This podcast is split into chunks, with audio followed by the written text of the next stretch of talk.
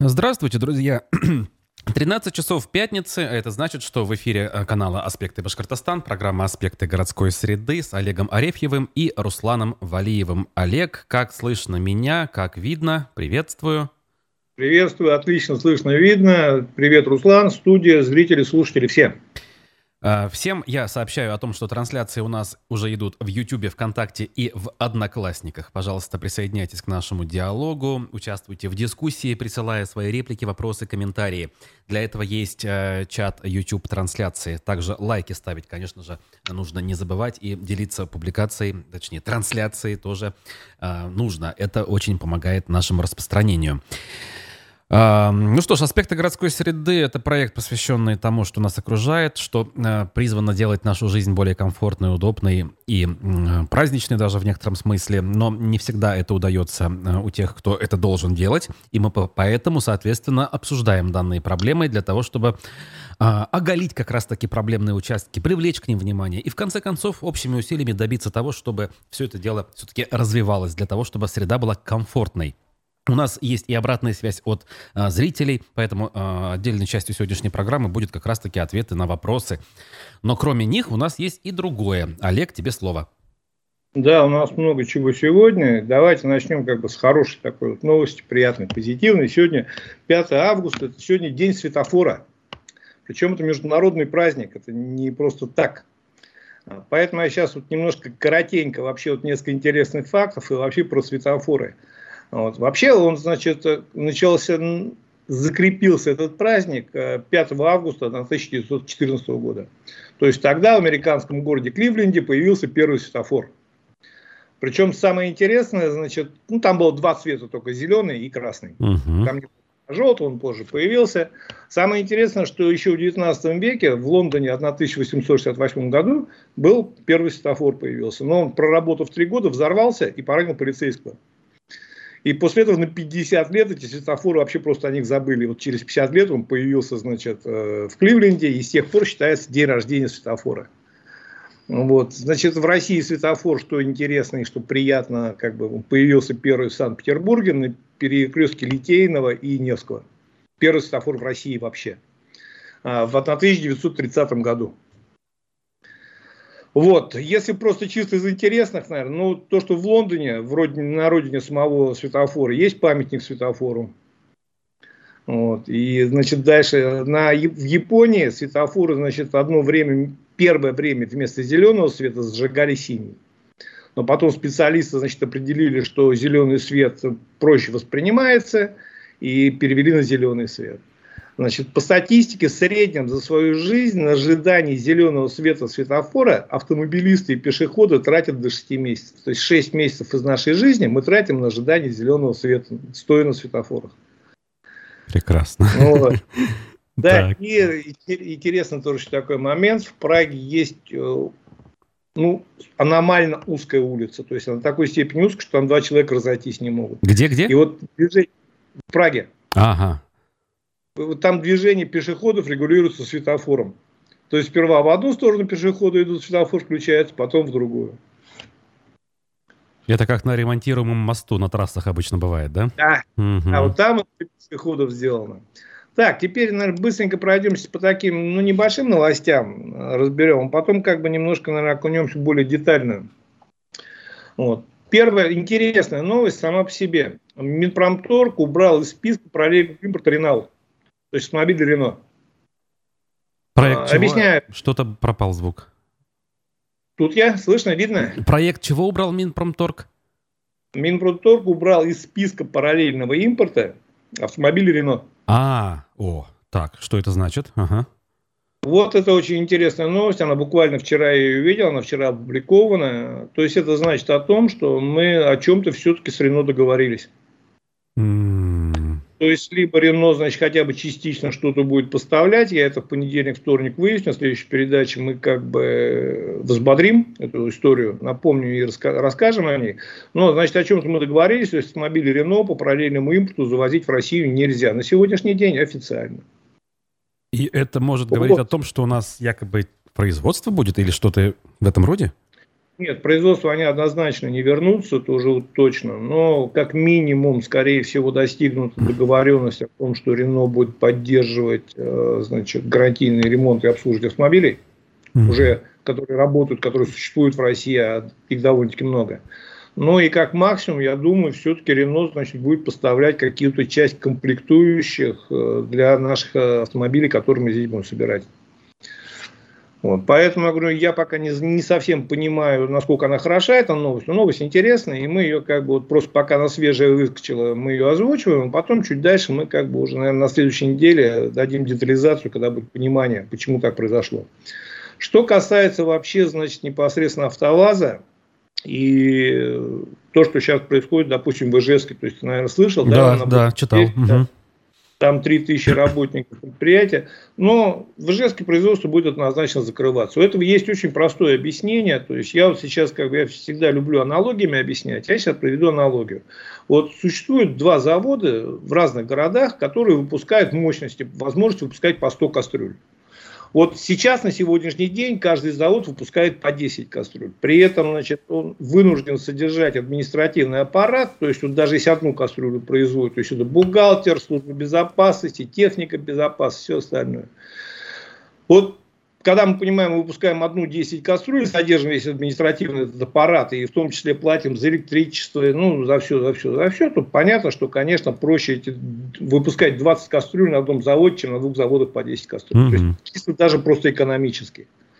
Вот. Поэтому в заводе Ижевск однозначно был обречен, то есть писали они бы не писали, никакого смысла в этих письмах не было. Наверное, просто это немножко ускорило историю. Вот. То, что значит, мы заявляем о том, что мы как бы планируем там сейчас в обозримом ближайшем будущем на базе Логана собирать значит, э, электроавтомобили. Да. Это, конечно, немножко смешно, но это объяснимо. Там даже был представлен концепт на Ижевске, в день закрытия, когда сошла последний, сошло последний автомобиль. Там был представлен концепт вот этого электрического Ларгуса.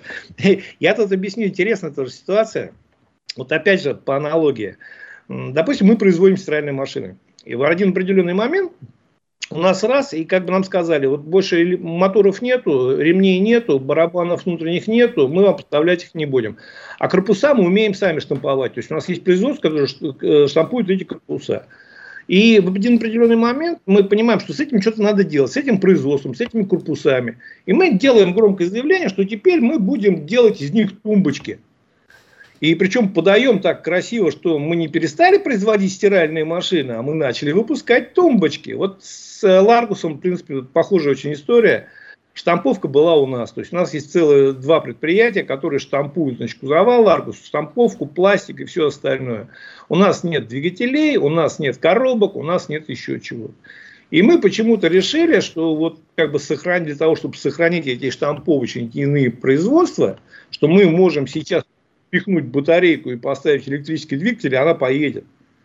Не поедет, потому что электромобиль собрать намного сложнее, чем кажется. То есть, да, там не нужно двигатель сгорания, там немножко проще, значит, с управляющей электроникой, еще с чем-то.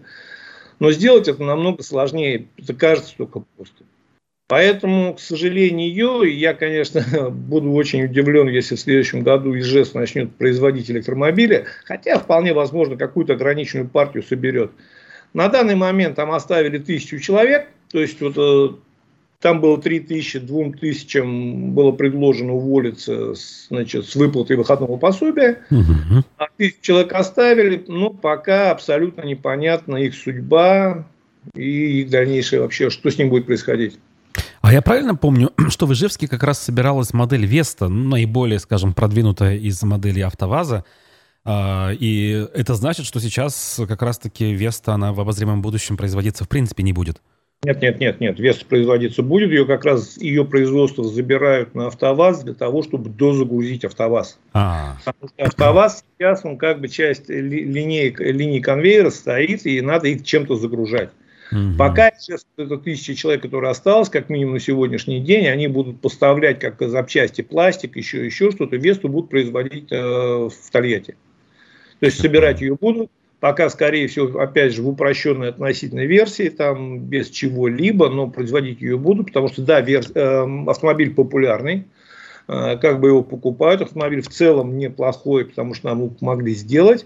Он остается, он просто собираться будет на ВАЗе, а запчасти будут идти из Ижевска пока. Все понятно, так. Угу. Так, значит, дальше очень короткая новость, но она тоже знаковая, тоже интересная для многих, я думаю, может быть. Значит, э, китайский автомобиль, э, производитель Гелли, э, значит, Джилли, Гелли по-разному их называют, как бы читается, лишила импорт, импортированные в Россию машины заводской гарантии. То есть непосредственно автомобили Джилли, значит, теперь в Россию, которые будут завозиться по параллельному импорту, китайский производитель, завод сам, официально объявил, что он эти автомобили лишает гарантии. А зачем параллельно завозить, если можно официально? Или они тоже санкциям вот, подверглись? Ты знаешь, очень хороший вопрос у меня возник. С Китаем-то у нас абсолютно дружеские отношения. Казалось бы, так. И поэтому мне эта новость тоже как раз вот с этой стороны тоже была интересна. А почему вдруг Китай как бы озаботился проблемой параллельного импорта их автомобилей? Но мы будем смотреть. Здесь, наверное, более важно, надо понимать, что когда у нас начали обсуждать то, что мы сейчас навезем по параллельному импорту автомобилей, никаких проблем не будет.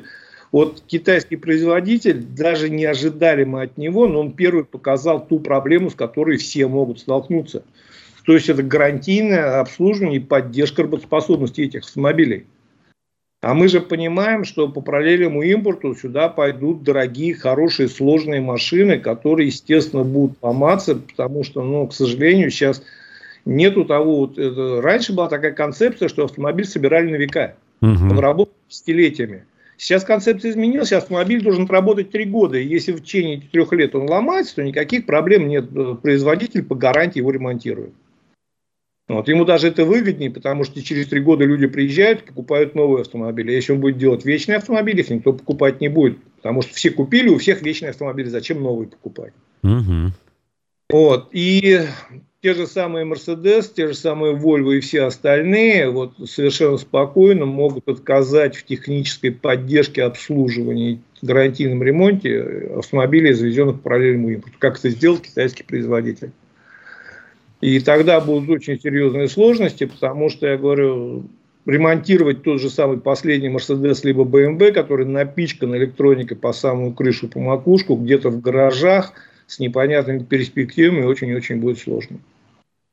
Да, и китайцы, конечно, в этом смысле удивляют. Как бы, если европейцы, они как бы официально объявляли, что вот, здрасте, ребята, мы уходим, да, а эти как бы вроде и не уходили, а в то же время, оказывается, ушли, если верить этой новости.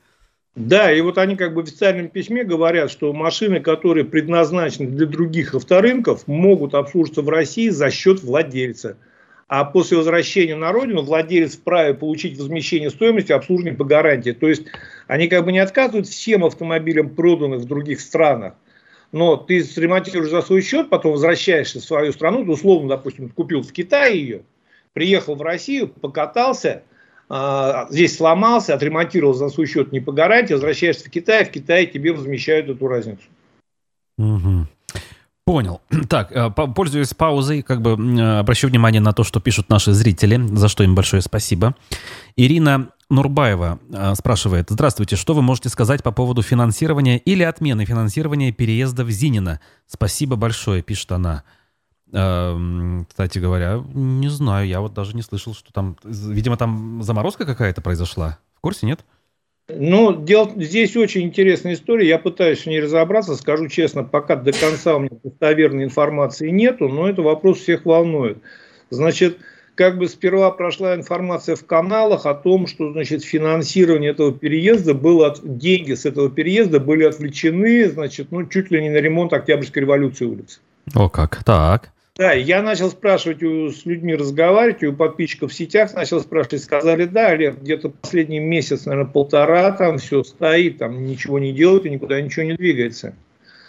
А потом, буквально где-то, наверное, неделю-две назад появилось такое бодрое сообщение официально от ЦУРа, по-моему, что нет-нет, мы все делаем, все работаем, сейчас вот просто мы ждали, пока, значит, там определенные части будут сделаны, там, изготовлены на заводе, на ЖБЗ, там, их отольют, мы их привезем, установим, будем продолжать. Мы разберемся обязательно, потому что мне самому это очень интересно, переезд очень важный, и как бы его очень долго многие ждали, и самое главное, это, конечно, безопасность. И как только будет информация, я думаю, в ближайших выпусках мы обязательно ответим на этот вопрос. Хорошо. А, пользователь с ником Направио, Направио, в общем, примерно так, спрашивает, Башавтотранс собирается закупить еще пару автобусов для экскурсионных рейсов? Спрашивает он. Что-нибудь слышал про это? Ничего, к сожалению, не слышал вообще эту новость. То есть, если будет какая-то ссылка или детализация по новости, мы уточним. А здесь ведь вопрос в том, что даже тот же самый первый автобус экскурсионный, который мы купили, первый, мы купили его бушный, то есть как бы новых автобусов таких свободной продажи нету. Угу. Мы купили у московской компании, этот автобус эксплуатировался сперва в Москве, потом в Нижнем Новгороде. И вот из Нижнего Новгорода мы его бушный купили, просто перекрасили, здесь обклеили в свои цвета. И поэтому, если мы можем купить, только у этой же компании есть такие же автобусы. Причем, насколько я знаю, что покупал его не Баш Автотранс. Я, конечно, сейчас могу ошибаться, кто конкретно был плательщиком. Но его просто передали в Баш Автотранс, потому что по логике где-то надо стоять и где-то надо обслуживаться. Угу. Но Баштатранс как бы вот непосредственно, он даже операционную деятельность по нему не ведет. То есть это отдельная туристическая история, которую как бы пытаются отдельно развивать без большого успеха пока. Вот. Куда еще два туристических автобуса? Я вообще я не понимаю, это зачем нам? Вот как бы да, вопрос. Угу. Поэтому я не видел этой новости. Не, но, во-первых, если бы Баштатранс, во-первых, Баштатранс давно ничего сам не закупает. Он глубоко убыточный, закупает регион и передает Баштатрансу. Для того, что либо Баштатранс, либо регион что-то сейчас официально купили, должна появиться официальная новость на сайте госзакупок. Угу. Потому что этот автобус покупали по относительно таким сложным схемам там, как бы, и потом передали просто в Баштатранс. Не знаю, вот опять же, да, я для себя сделаю пометочку, уточню, вполне возможно, просто до меня эта новость не дошла, и она существует в жизни, уточню и дадим ответ тоже, наверное, думаю, в следующей передаче. Мы будем каждую следующую передачу начинать теперь с ответов на предыдущие заданные вопросы, на которые сразу не смогли ответить. Полностью согласен, да, но нужно обращать внимание. Так, нам тут жалуются, что якобы эфир, дескать, прерывается в Ютьюбе. Это прям что-то интересное. Так, звука нет, пишут. Э, я при этом вижу все. Угу. Так, ну, надеемся, что это временные перебои со связью, и они не и будут, э, скажем так, фатальными в нашем случае. Друзья, вы не покидаете трансляцию. Помните, что есть альтернатива всегда э, в виде чего? В виде других э, трансляций. Например, в Одноклассниках и во ВКонтакте. Так. Да, альтернатива, сынок, это гуси. Ну что ж, э, будем пытаться, наверное, продолжать, да? Есть связь? Ага, есть перебои, но связь как таковая... Угу. Так, ну что, Олег, давай продолжаем тогда. Э, анонсировали мы... В случае, может быть, что-то получится потом в записи посмотреть. Да, Значит, да. Было, вот, значит, на прошлой неделе, как бы даже не на прошлой неделе, 29 июля произошло очень интересное событие, которое как бы у нас не освещалось вообще, но оно попало мне на глаза, и мне было очень интересно, я его разобрал детально, потому что нас это касается республики напрямую. Значит, произошла значит, пресс-конференция в Новокузнецке, то есть сразу объясню, Новокузнецк это у нас такой первый город, который, значит, в котором началась реальная транспортная форма, где, значит, закупили большое много подвижного состава, больших, особо больших автобусов, перевели их на брутоконтракты. И все с гордостью говорили, смотрите, вот Новокузнецк, значит, у нас приводили в Пермь, значит, и Тверь, три города, которые перешли на брутоконтракты, и давайте вот мы тоже будем переводить на брутоконтракты, и давайте тоже, значит, мы сейчас побежим туда. Вот в Новокузнецке прошло определенное время, и сейчас началось подведение определенных итогов. И меня что поразило на этой пресс-конференции перед журналистами, там значит, выступал директор МБУ «Единый центр организации пассажирских перевозок» и директор МКУ «Центральная диспетчерская служба». Был откровенный разговор. Я вообще не ожидал такого, честно скажу. Угу. Значит, и первое, значит, сразу как начну перечислять, то есть э, они перешли на контракты и говорят, что, ребята, мы по деньгам не вывозим. Я больше того, я даже цифры назову. Значит, а, на данный момент они платят по брутоконтрактам 2,3 миллиарда рублей в год. При этом собирают всего э, с пассажиров 1,1 миллиарда. Половину. То есть, условно, ага. 1,2 миллиарда они доплачивают из своего бюджета. Так, ну это же нормально, нет, разве? А, ну как нормально, здесь вот мы чуть дальше до этого дойдем, при том, что значит до этого, а, непосредственно до этого момента они тратили значит, вообще на транспорт 700, а на автомобильный транспорт они тратили 300 миллионов. А, если сравнивать с тем, ну да, прилично получается. Вот. Ага. Значит, они как бы пытаются это объяснить, что вот мы не собираем деньги, потому что зайцы. Зайцы не платят, зайцы ездят, не платят, мы не собираем деньги. Зайцы это, конечно, сейчас такая хорошая страшилка, на которую можно сварить все. Угу. В реальности эту проблему решить можно с зайцами. Как бы можно, я могу даже дать простейшие рецептов несколько при необходимости. Но ее нет задачи решать, потому что если решим проблему с зайцами, все начнут платить, экономика сильно не отрастет, а тогда убыток будет очень сложно чем-то объяснить. И поэтому, значит, мы как бы сейчас вот нашли новую красивую такую страшилку. Вот зайцы не платят, поэтому транспорт убыточный. Угу. Теперь, значит, что касается, значит, то, что как должно быть, не должно быть. Значит, смотри, э, многие могут сказать, ну и что, зато у них купили новых больших красивых автобусов, которые теперь долго-долго будут работать. Аргумент. И как бы пусть это спонсирует. Логика абсолютно хорошая, но опять же мы возвращаемся к этой пресс-конференции, на которой были довольно-таки откровенные заявления. Я вот сейчас даже просто зачитаю, чтобы потом не говорили, что значит я как-то переверну смысл, либо еще что-то. Сергей Кузнецов сообщил о том, что автобусы у перевозчиков сейчас быстро выходят из строя. Поэтому даже с учетом резерва для выполнения муниципального заказа их не хватает. Определенное количество бездвижно, особенно длинномеры. Там узел сочленения работает через команду от компьютера. Датчики сочленения германского производства вышли из строя, заменить нечем. Никто не предполагал, что введут санкции, чтобы заранее приобрести запчасти. Сейчас – а там ищут другие варианты. Прокомментировал проблему Сергей Николаевич, добавив, что поиск решений на местном уровне, но для этого нужны айтишники. Дальше. Также вы, выбытые автобусы из строя, по словам мэра, выбытие автобусов из строя, по словам мэра, связано с некачественным газом, которым заправляют транспортные единицы на местных мобильных газозаправочных станциях.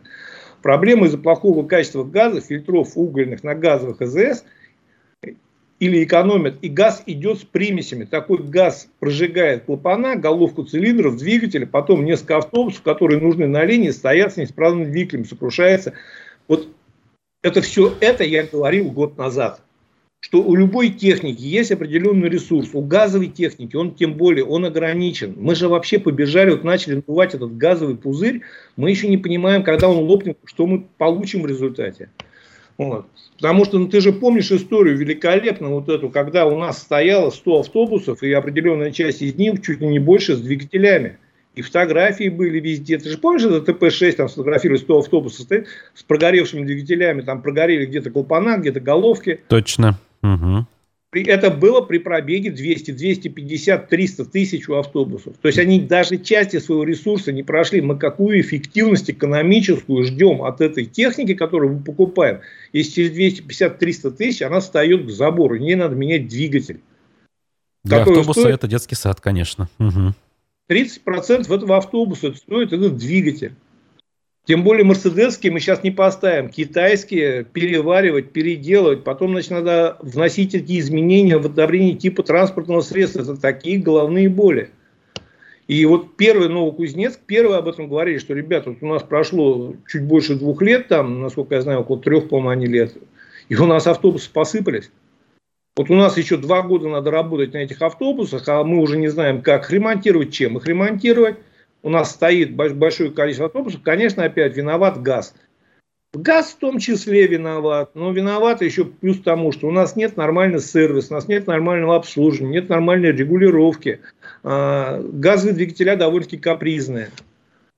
Я вообще сейчас, наверное, как бы немножко вот в газ тогда окунусь. Значит, ну, газ это вообще, я, я давно уже писал и пытался доказать, что газ это большой мыльный пузырь. Потому что мы начали торпедировать вообще эту историю с переходом на газ для того, чтобы развить свой внутренний рынок потребления газа. В интересах «Газпрома» и бюджета Российской Федерации. Конечно. Так. Естественно, то есть «Газпром» должен забывать газ. Сейчас мы понимаем, что тем более сегодня это актуально, потому что перспектива там двух-трех лет Не исключено, что реально сможет Германия выйти из этой зависимости. И тогда нам куда-то газ надо продавать, надо куда-то сбывать.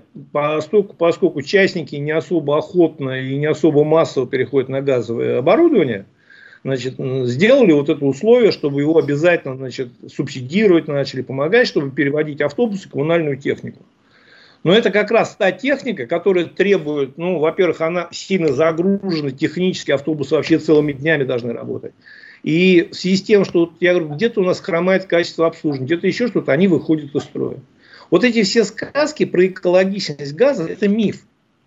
Я более того скажу, значит, вот вообще с точки зрения СО2 дизельное топливо более эффективно, оно уделяет меньше углекислого газа в атмосферу, чем газ. Кроме того, он имеет более высокую эффективность переработки, что снижает выбросы парниковых газов, то есть с точки зрения экологии. Угу. Единственное, что да, у дизельного топлива есть содержание в выхлопе больше твердых частиц, оксида углерода и оксидов азота, да. Но а, на нормальных двигателях ставятся фильтра, уловитель, это все решается. Ну, Мы да. же понимаем, что газ это не экономика, это не про эффективность, не про экономику. Газ это политика. Угу. И причем даже это не только в России, ведь смотри, я больше того скажу, значит, в Европе сейчас от газа начинают отказываться. То есть газовые автомобили, я чуть даже позже даже статистику проведу, вот, они сейчас переходят массово на электричество, пытаются перейти. Опять же, тоже политика. Они пытаются максимально снизить зависимость от российской трубы, от российского газа, от российской нефти. Они считают, что если они перейдут максимальное количество на электричество, то эта зависимость существенно у них снизится. Это их проблемы, это их решение. Как они будут решать все остальное? Китай, Китай вообще без разницы, что производить. Китай хватает любую технологию, максимально быстро ее развивает, и потом становится поставщиком, прода, продает это все. Хотите, вы придумали водородные двигателя, хотите. Две секунды, мы сейчас разработаем технологию, запустим быстрее всех, оптимально, и начнем вам продавать водородные. Хотите электрические? Без проблем. Послезавтра у вас будут электрические машины, мы вам будем продавать. На внутреннем рынке Китая газ, да, очень востребован. Китай, причем один лидер по газовым двигателям. Ну, во-первых, потому что он довольно-таки быстро разобрался в этой технологии, а во-вторых, это опять же экономика. Газ долгое время был намного дешевле нефти. Только последнее время, последние несколько месяцев в связи с определенными событиями, цена газа резко пошла вверх. А до этого Китаю просто было экономически и выгоднее, и удобнее заправлять машины газом. Все. Вот, поэтому я говорю, мне очень большие как бы вот вопросы, и это связано, почему это имеет отношение к нам, то, что, значит, потому что у нас же как бы сейчас тоже обещают, грозятся перевести на бруто контракты всех, значит, и что у нас в Башкирии мы будем не хуже всех, ну вот, пожалуйста, увеличение затрат фантастическое получается для бюджета. Качество обслуживания, качество новых автобусов. При этом я не совсем понимаю вот это интервью, как бы этой пресс-конференции, потому что ведь по логике проблема сломавшихся автобусов, проблема перевозчика. Ему бюджет платит денег, Угу. Он должен решать эти проблемы. Но, судя по всему, перевозчик сказал, что я решить не могу, и денег у меня таких нет. А здесь как раз получается, там 95% рынка ушло по Питер авто. И сейчас администрация понимает, что если они возьмут их за горло и начнут требовать от них, чтобы они как бы наладили э, свою технику, они просто могут развернуться и уйти по большому счету. И более того, это даже обосновать каким-то чрезвычайным обстоятельствами, непредвиденными и всем остальным. И город тогда останется вообще без транспорта. Потому что свою всю систему они убили, они не построили свои системы. Они построили систему на основе варягов, то есть пришедших транспортных компаний которые в первый, там, допустим, случае, они вот в первой сложной ситуации, они просто могут уйти и все. И это вот очень как бы важно, чтобы наши понимали чиновники, потому что я, конечно, двумя руками, как и ты, за большие красивые автобусы, а, за, за новые автобусы, чтобы они ходили по городу, по четкому расписанию, все остальное. Ну, во-первых, они должны ходить, во-вторых, мы должны понимать, что мы от них хотим, и самое главное, мы должны понимать, что у нас будет через 2-3 года. Сегодня создать картинку, я делал, выкладывал таблицу, с 2018 года мы только на закупку автобусов потратили 5,5 миллиардов. Это только на закупку автобусов. Вот по большому счету на эти деньги мы могли закупить такой парк, который мог обеспечить вообще потребности всего города. Вопрос, где эти автобусы, где-то они стоят сломаны, нет водителей, нет еще чего-то. Отдали в регион, что как. Вот. Ну, справедливости ради, как бы по, по Уфе, если походить, поездить, они видны, они вот постоянно. В любой момент времени на любой на улице, где есть транспорт, э, хотя бы один да, автобус из новых ходит. Другое дело действительно, насколько долго они будут э, также выглядеть новыми и реально будут э, на ходу. Это вот все вопросы. И более того, как бы я тут постоянно читаю реакцию значит, жителей, они как бы ну, жалуются, что если, допустим, в определенных направлениях, либо по проспекту и утром, и вечером не так сложно уехать, то из определенных районов уехать очень большая проблема то есть того же самого Затона, с той же самой Демы определенной, а вечером вообще не уехать. То есть даже при наличии большого количества автобусов вечером не уехать вообще. Да, добавлю, кстати, вот у нас тут конкурс э, на днях вот объявляла мэрия, что дополнительные маршруты пустят, в том числе и вот э, э поселок 8 марта в Ленинском районе. И там заранее говорится, что нужны автобусы э, малого формата, то есть, условно говоря, газельки. Э, и меня это всякий раз и поражает, и возмущает одновременно. Что, вроде да, это в некотором смысле как бы спальный район, район, а, но все-таки это город а, де-факто и де-юре. И вот по городу собираются изначально, а, значит, привлекать малоформатные автобусы, на которых ездить матерям с детьми, пожилым людям, с ограниченными возможностями людям, да и обычным самым людям очень некомфортно ездить на таких автобусах, когда нет альтернативы, другого выбора нет. Ну, здесь же все очень просто. Смотри, э, дело в том, что у нас строят маршруты и, значит, определяют качество и количество и класс автобусов на эти маршруты не потому, что понимают, сколько каких автобусов нужно где, а исходя из совсем другой логики. Вот какой-то им непонятный. Почему? У нас нет данных по потребностям. Угу. У нас вот не, были, не были проведены, мы, будем так говорить, ну сколько, в 2013 году мы проводили последний конкурс, реальные, в том числе по брутоконтра... ой, по, бруто, по регулируемым маршрутам. И потом в 2015 году появился 220 федеральный закон, в 2018 году у нас появилась какая-то имитация документов транспортного планирования, которая потом и УФАС и оспорил, и все и признали его недействительным. И сейчас мы как бы вроде пытаемся новые документы транспортного планирования слепить, но за все это время мы ни разу реально не изучали ни потребность, ни систему, ни спрос транспортный. Мы этого не понимаем, этого не знаем. Мы можем только гадать на каких-то вот условных цифрах, и поэтому вот мы определяем, что вообще вот зачем автобус нужен? Ну да, вроде как бы оттуда есть. Ну какие есть? Ну давай нам малые поставим, давай еще что-то. Ага, визуально же там вроде людей немного. То есть здесь мало, мы оцениваем визуально, ставим маленький. Здесь, ну, здесь окей, здесь побольше, сюда ставим средний класс. А тут, видимо, совсем много, давай поставим большой. Примерно так это работает у нас, да? То есть без цифр ну, вообще? Примерно так, а еще здесь очень важную роль играет не то, что, значит, мы как бы сколько народу на остановке, а что у нас есть. Вот, допустим, Баштатранс, у вас какие автобусы автобус еще остались. Вот маленького класса есть. Давай маленького класса поставим. Либо mm-hmm. еще. Потому что, смотри, здесь очень важный момент. Мы об этом много раз говорили, что понятно, что сегодня, если прийти на остановку, на какую-то условную, где-то в вот условном затоне, мы увидим там 10 человек, не больше. Но 10 там человек не потому, что этим всего 10 человекам надо ехать, а 10 человек там, потому что все понимают, что оттуда не уедешь практически. И пользуются альтернативными способами. Едут на своих машинах, вызывают такси. А, либо еще что-то. Если завтра на этой остановке будет четко по времени останавливаться большой, красивый, удобный автобус, через неделю там будет 15 человек, через месяц там будет 30 человек, через полгода там будет полный автобус народу, и надо будет ставить второй.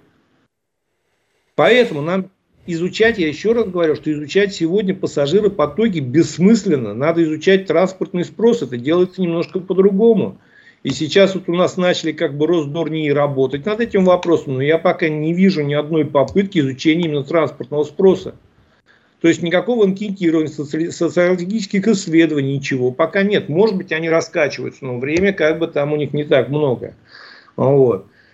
Этого ничего нет, и я боюсь, что мы получим опять очередной документ, который построен по фантазиям, что 10 человек на остановке, туда другого транспорта не надо, туда вообще не надо. 10 человек так уедут. Он дойдут там через 5 кварталов и сядут на другой автобус. И этим может кончиться, к сожалению. Вот. Поэтому, да, вот история такая, что, значит, очень показательна была пресс-конференция. Ее неплохо было бы посмотреть или прочитать нашим чиновникам, чтобы понять. Там очень были ярко, четко обозначены именно те проблемы, о которых я говорил год назад, с которыми мы можем столкнуться. И вот они показали, что именно как раз 2-3 года прошло, и мы с ними именно и столкнулись. И мы должны понимать, что мы, стол... мы не уникальные. Мы с ними столкнемся, может быть, даже быстрее, чем в Новокузнецке.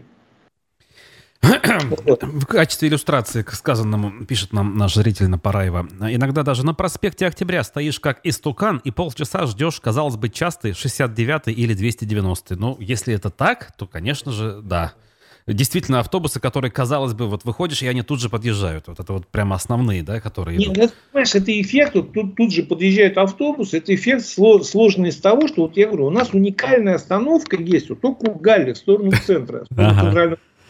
Там проходит 66 маршрутов. То есть там постоянно что-то подъезжает. Просто не факт, что вот это то, что что-то подъезжает, нужно тебе именно. Ну, скорее Надо... всего, это будет в центр, и, скорее всего, да, с округа до центра ты доберешься действительно, не ожидая там и пяти минут. Ну, любого, потому что там любой автобус из этих там 66 маршрутов, там из них 50 идут в центр. Да, да. Если надо на автовокзал, или надо тебе в зеленую рощу, либо надо еще куда-то, ты понимаешь, что ты не понимаешь, сколько тебе ждать, и ты будешь либо с пересадкой, либо, значит, такси закажешь, либо поедешь на своей машине. Мы же, причем у нас ведь город пока вот мы не сталкиваемся, мы пока еще не подошли вплотную к этой проблеме. Почему? Потому что, давай откровенно, у нас город на сегодняшний день не загружен настолько, чтобы жители города реально почувствовали проблему передвижения на своей машине по городу. Ну да, за редким исключением, в целом всегда можно проехать, да? В целом всегда можно проехать, где-то на перекрестке там постоять, потолкаться, вот эти шесть, части шести месяцев своих истратить в ожидании зеленого света светофора. Но в целом ездить по городу довольно-таки свободно и комфортно можно. Я ездил по многим городам, и я тебе скажу, что Уфа вот в плане загруженности улиц далеко не самая страшная история ситуации. Это да. Но мы должны понимать, вот если мы сегодня не начнем эту решать проблему, не будем готовы к ней, то с, уровнем, с, той, с той скоростью, с которой у нас застраивается тот же центр, рано или поздно мы в эту глухую пробку встанем. И вот потом уже разрулить будет очень сложно. При этом мы сформируем привычку транспортной вот этой мобильности определенной, когда люди привыкнут на своих машинах ездить, когда они будут делать упор на своих машинах. И тогда вот разрубить этот узел будет ну, практически невозможно. Поэтому, но с другой стороны, еще раз говорю, к сожалению, вот мы в прошлый раз передачи говорили, и сейчас об этом скажем, что, к сожалению, вот наши чиновники по ряду причин, абсолютно там есть разные причины, у каждого свои, они не думают, что будет через три года. Они либо заняты решением проблем сегодня горящих, либо заняты имитацией деятельности сегодня. Вот в большинстве своем, к сожалению. Поэтому мы не думаем о перспективе двух-трех лет и они не думают. Мы просто понимаем, что мы можем столкнуться. И вот я говорю, я очень не хотел бы, если через 2-3 года, дай бог, мы с тобой вот будем продолжать эту нашу вечную передачу, которую мы не собираемся закрывать. И мы будем уже, не будем обсуждать, я не очень, очень не хочу обсуждать на тех передачах, что по городу практически невозможно стало проехать. Угу, да, хотелось бы говорить о чем-то таком более продвинутом, скажем, да, о том, как мы осваиваем новые современные технологии, а не как решаем вопрос пробок, которые должны были решать, я не знаю, в 30-е годы 20 века. Поэтому, говорю, еще раз, я говорю, вот я знаю, что нас многие чиновники как бы слушают, они делают вид, что они нас не слышат, не видят, но они нас слушают. И я бы им очень советовал почитать очень внимательно результаты этой пресс-конференции. Я думаю, найти Новокузнецкую конференцию не проблема, по которой проходил 29-го, и почитать результаты, потому что это вот как раз зеркальная ситуация, с чем все мы в итоге должны столкнуться будем. А сейчас про самокаты. Угу. Что у нас ну, с ними? Мы, казалось бы, в том году все это дело обсуждали и с той, и с этой стороны, и о том, какие там существуют технические моменты, и о том, какие юридические. А сейчас что-то новое? Ничего нового абсолютно. Как раз и наоборот в том-то весь вопрос, что вообще ничего нового не происходит в этой истории. У нас происходит какая-то знаковая авария, где-то собьют бабушку, где-то, значит, э, погибнет женщина с ребенком, который сбил самокат, либо ребенок погибнет. После этого, как после вот этого всплеска ДТП, мы начинаем бурно обсуждать и рассказывать о своих планах, как мы все будем менять. На следующий день ситуация стабилизируется до приемлемой, и мы опять об этом забываем. Единственное, два города, это Санкт-Петербург и Москва, где хоть что-то пытаются с этим делать.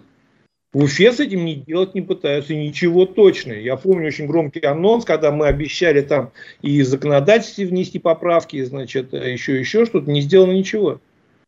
А вот я почему как бы и подошел к самокатам-то, вот, значит, буквально на днях э, в отчете научного центра безопасности дорожного движения э, были проведены ну, и страшные неприятные факты. Число погибших в авариях с электросамокатами увеличилось на 100%.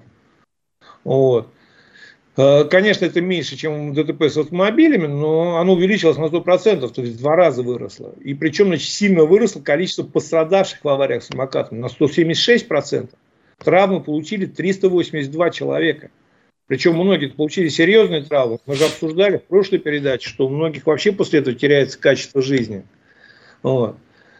И Второй момент, почему меня тоже вынудило, то есть на днях, буквально вот, ну не на днях, дней 10, наверное, назад, Верховный суд еще раз поставил точку, что все самокаты, значит, с объемом двигателя до 50 кубических сантиметров, либо мощностью электродвигателя не более 4 киловатт, считаются пешеходами. Угу. То есть, смотри, вот мы обсуждали это, мы возвращаемся снова. Мы должны понимать, что существуют разные транспортные потоки. Они характеризуются разной плотностью, разной скоростью, разными значит, потребностями и всем остальным. Но, допустим, берем первый такой, самый базовый, пешеходный поток. Его регулировать большого смысла нету. Пешеход идет на такой скорости, что даже столкнувшись с другим пешеходом, максимум, что может шишку на лбу набить. Ну да, не проблема, окей. Так. Второй, второй поток, значит, с которым, опять же, и самокаты, и пешеходы конфликтуют, велосипедисты. Но вот по велосипедистам, лично по моим вот, наблюдениям и ощущениям, я могу сказать, что велосипед это все-таки, как бы, ты знаешь, вот, ну, как бы это сказать, это часть жизни, это стиль жизни. И вот эти люди, которые как бы фанаты велосипедов, когда они катаются, они все-таки довольно-таки самоорганизованы, самодисциплинированы, и все-таки они стараются, как потому что мы же не слышим большого количества с велосипедом так, таких же проблем. То есть велосипеды существовали всегда, и в последнее время их больше. Но такого большого количества проблем, как с самокатами, с ними нет. Они относительно самоорганизованы, они относительно более как бы вот самодисциплинированы, вот, по моим ощущениям. Может быть, этим объясняется как раз. Угу. Третий поток такой серьезный, это автомобильный поток. И вот здесь все четко понятно. Там очень большие сложности, именно поэтому там каждый автомобиль идентифицирован. Существует номер, существует правила движения. За соблюдением этих правил движения следят специальные люди, инспекция ГИБДД, которая наказывает, идентифицирует нарушителя по номеру автомобиля и потом его наказывает. Есть механизм регулирования, есть механизм, будем так, наказания, и есть четкий понятный механизм, как это наказание происходит. Вот с самокатами вообще все плохо. Во-первых, там катаются совершенно случайные люди. Может идти пьяный взять просто самокат и поехать на нем. То есть, как у велосипедистов, дисциплины у них нет. Как у автомобилей, номеров у них нет, чтобы их идентифицировать. Вот увидел инспектор, едет пьяный дядька на самокате. Вот он сказал остановиться, тут самокат бросил этот прокатный и убежал во дворы. Что он с ним? Он бежит за ним по дворам гоняться, за, за каждым пьяным, за каждым там молодым.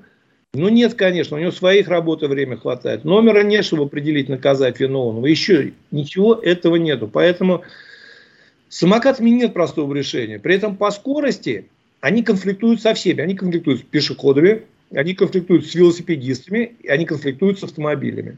Но сейчас вот решение Верховного суда, оно их вытолкнуло обратно на тротуар. Они говорят, пешеходы, пускай ездят по пешеходным переходам, давят там людей. И как бы решения никакого и нету, и, к сожалению, не предвидится. Это грустно. Вот. Ну, да, да, получается так. Как бы, э, с другой стороны, вот я, конечно, даже не знаю, не могу определиться. В прошлом году я, например, э, какое-то количество раз пользовался именно в конкретных целях утилитарных, то есть доехать с точки А в, точке, в точку Б.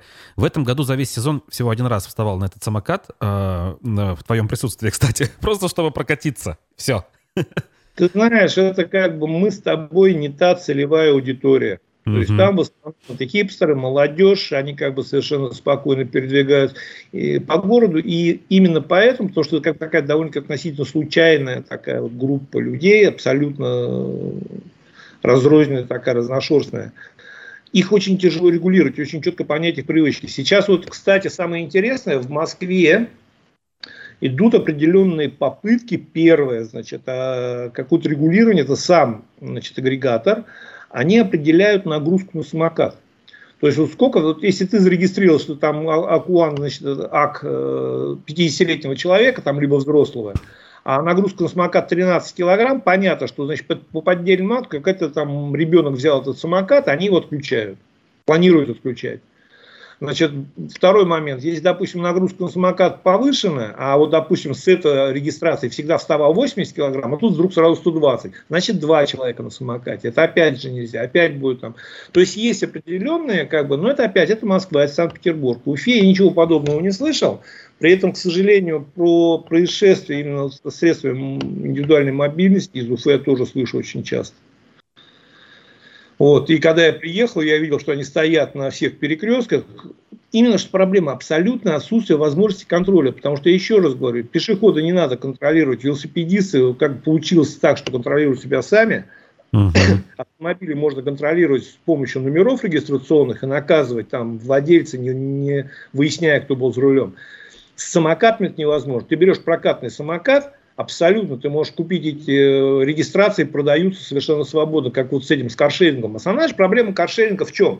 То, что на нем ездят масса э, выпившие, это не своя машина, и как бы тебя сложно определить, тем более, если ты зарегистрировался не сам.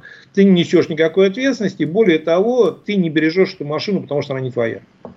Так, согласен. Попадают угу. часто в ДТП, они часто как бы вот Москва, Санкт-Петербург, это вообще вот если ты едешь, видишь, что рядом с тобой будет каршеринг, машин, я сам стараюсь либо притормозить, либо пропустить, либо перестроиться от них подальше. Такая вот. же история. Более, угу. Да, там часто и без опыта и все остальное. Ну вот я говорю, с этим надо что-то решать. В Башкирии это вопрос опять повис, опять до очередной трагедии. Пока опять, ну, ну не дай бог, она не случится, либо мы, дай, там, дай бог, доживем это лето и осень без происшествий, тогда вообще забудем до следующего года. Но не решается ничего, никаких, значит, постановлений, ничего нету и полная тишина. Так, еще у нас одна новость есть. Интересно, у нас не одна новость. Мы сейчас, наверное, перейдем с тобой к такси. Так. Угу.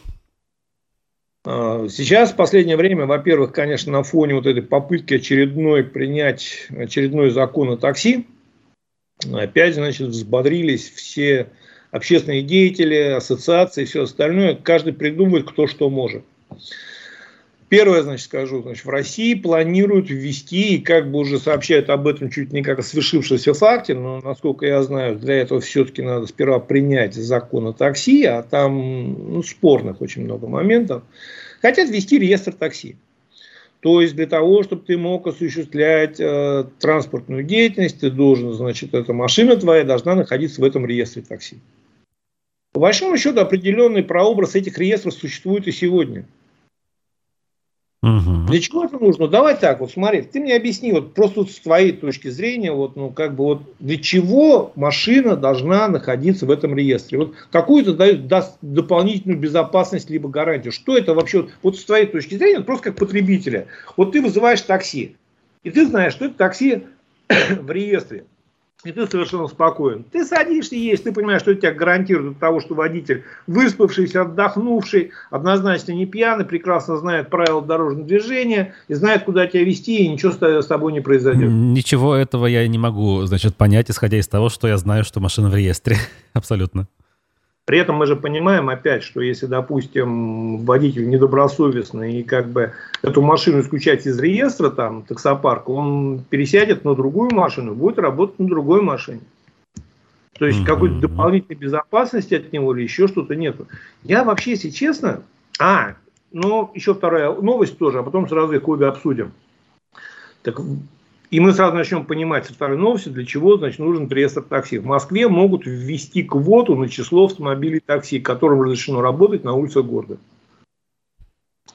А вот это как раз может привести к росту цен, сразу первое мнение. Угу. Так, сейчас это чему и говорю, что вот эта первая новость про реестр такси, она вот, это как бы... То же самое. Это то же самое, потому что через реестр такси ты определяешь доступ на рынок, то есть э, доступ, грубо говоря, выход на рынок. Тебя включили в реестр, ты выходишь на рынок, тебя не включили в реестр, ты не выходишь на рынок. А теперь я тебе объясню, от чего вообще все это пошло. Никакой безопасности там нет даже слова. Более того, когда мне кто-то начал рассказывать, что вот в новом законе такси агрегатор несет солидарную ответственность значит, с перевозчиком перед пассажиром. Я специально думаю, неужели такой Яндекс дал протолкнуть в закон? Я специально открыл закон, почитал, ни слова об этом нет. Там подразумевается ответственность агрегатора перед значит, пассажиром в случае ДТП, либо еще чего-то, только в том случае, если значит, э, они передали заказ перевозчику без лицензии.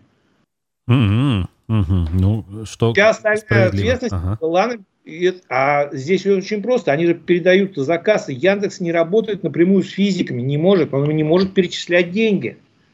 Он работает с юрлицами. Сейчас тут очень модная такая тема самозанятая, которым он может перечислять деньги.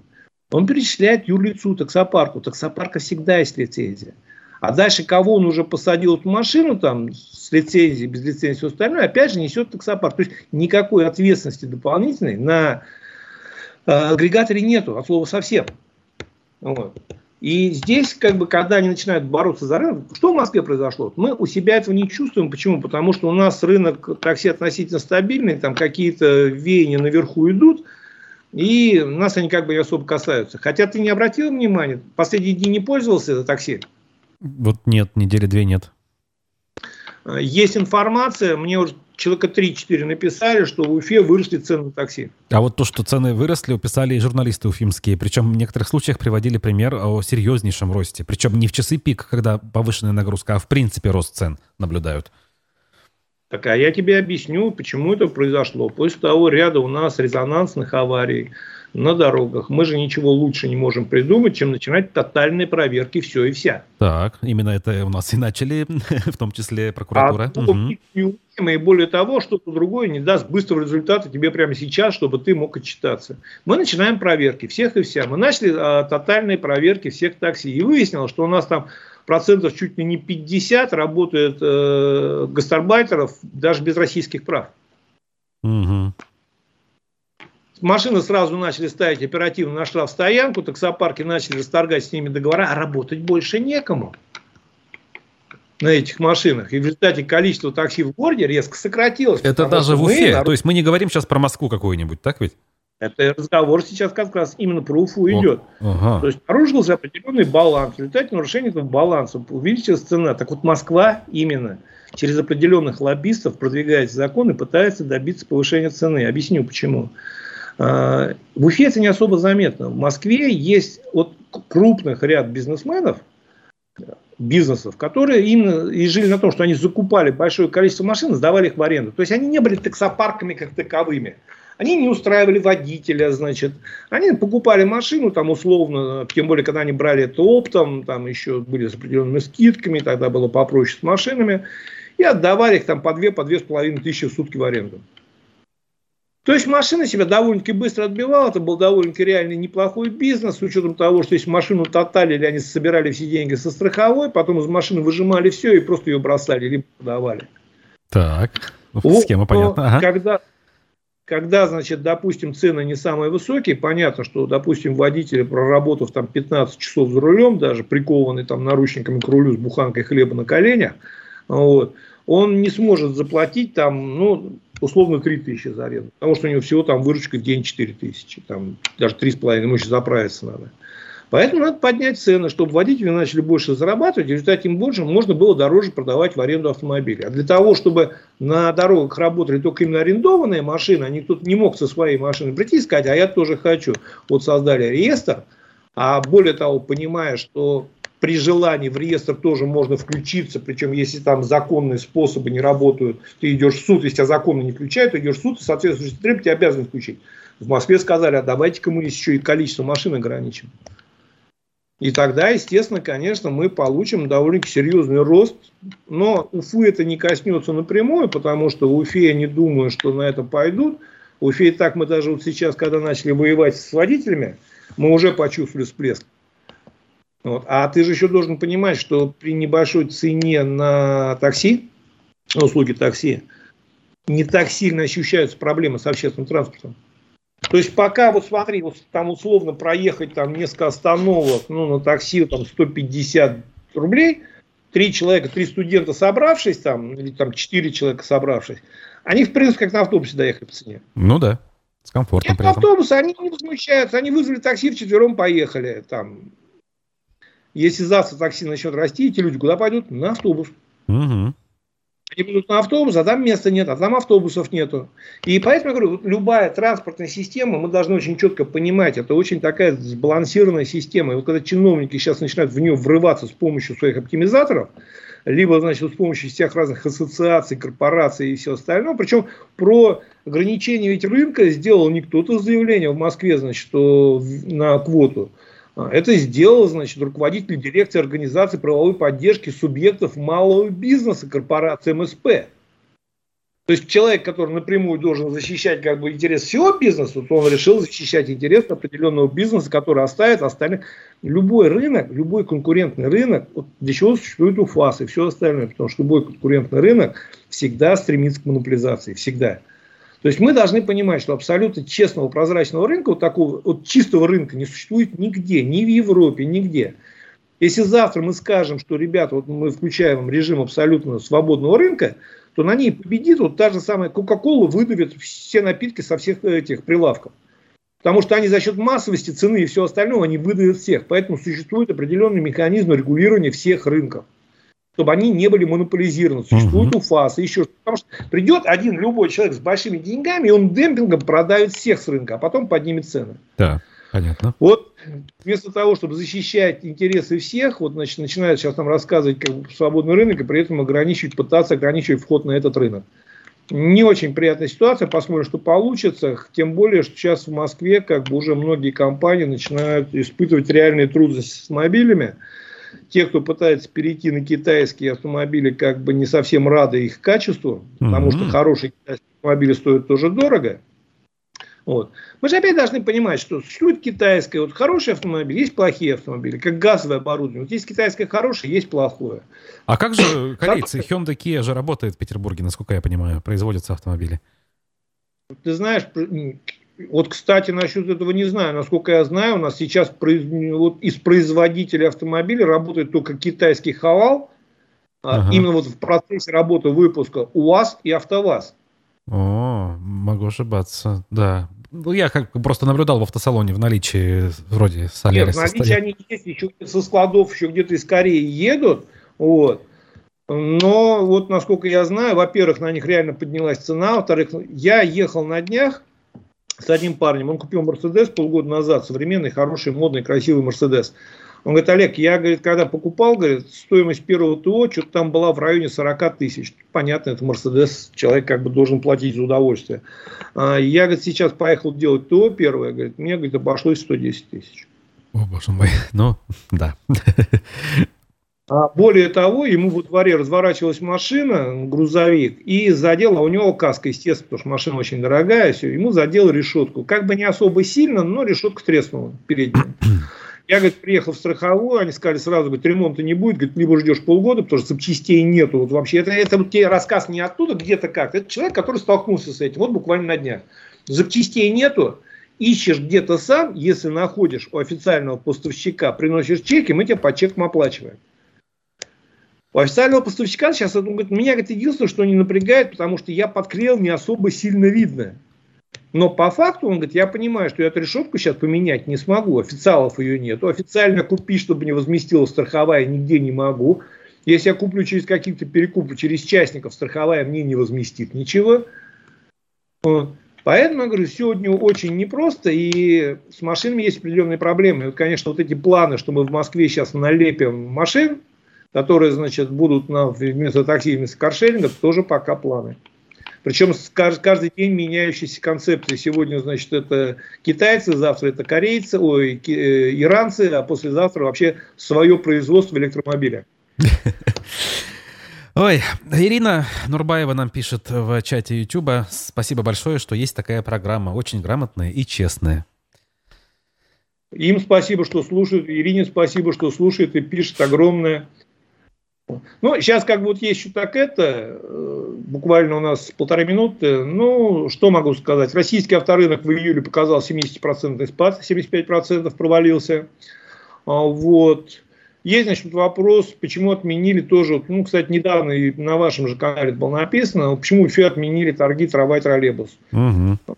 Вопрос документального оформления, потому что, как бы, если они сейчас работают нелегально втихаря и как бы их особо никто не трогает, то конкурс они должны проводить по федеральному 44 закону, нарушения по которому очень критичны. А для того, чтобы участвовать в этом конкурсе, они должны представить э, право владения транспортом, любое право, либо договора аренды, либо право собственности. У них нет ни того, ни другого. То есть они не могут участвовать в этом конкурсе, даже если захотят. Скорее всего, отменили по этим причинам, потому что, еще раз говорю, то, что они работают сейчас нелегально на свой страх и риск, все закрывают глаза, это одно, а нарушение федерального закуп... закона в сфере закупок, это совсем другое. Угу. Что ж, э, время действительно истекло. А, спасибо большое, Олег. Нашим зрителям также большое спасибо. Всем рекомендую посмотреть на канале э, нашем э, ролик из Советского райсуда, где буквально сегодня рассматривалось дело Юрия Шевчука. А так, будем прощаться. До новых встреч, друзья. Хорошего дня, хороших выходных и ждите аспекты городской среды по пятницам.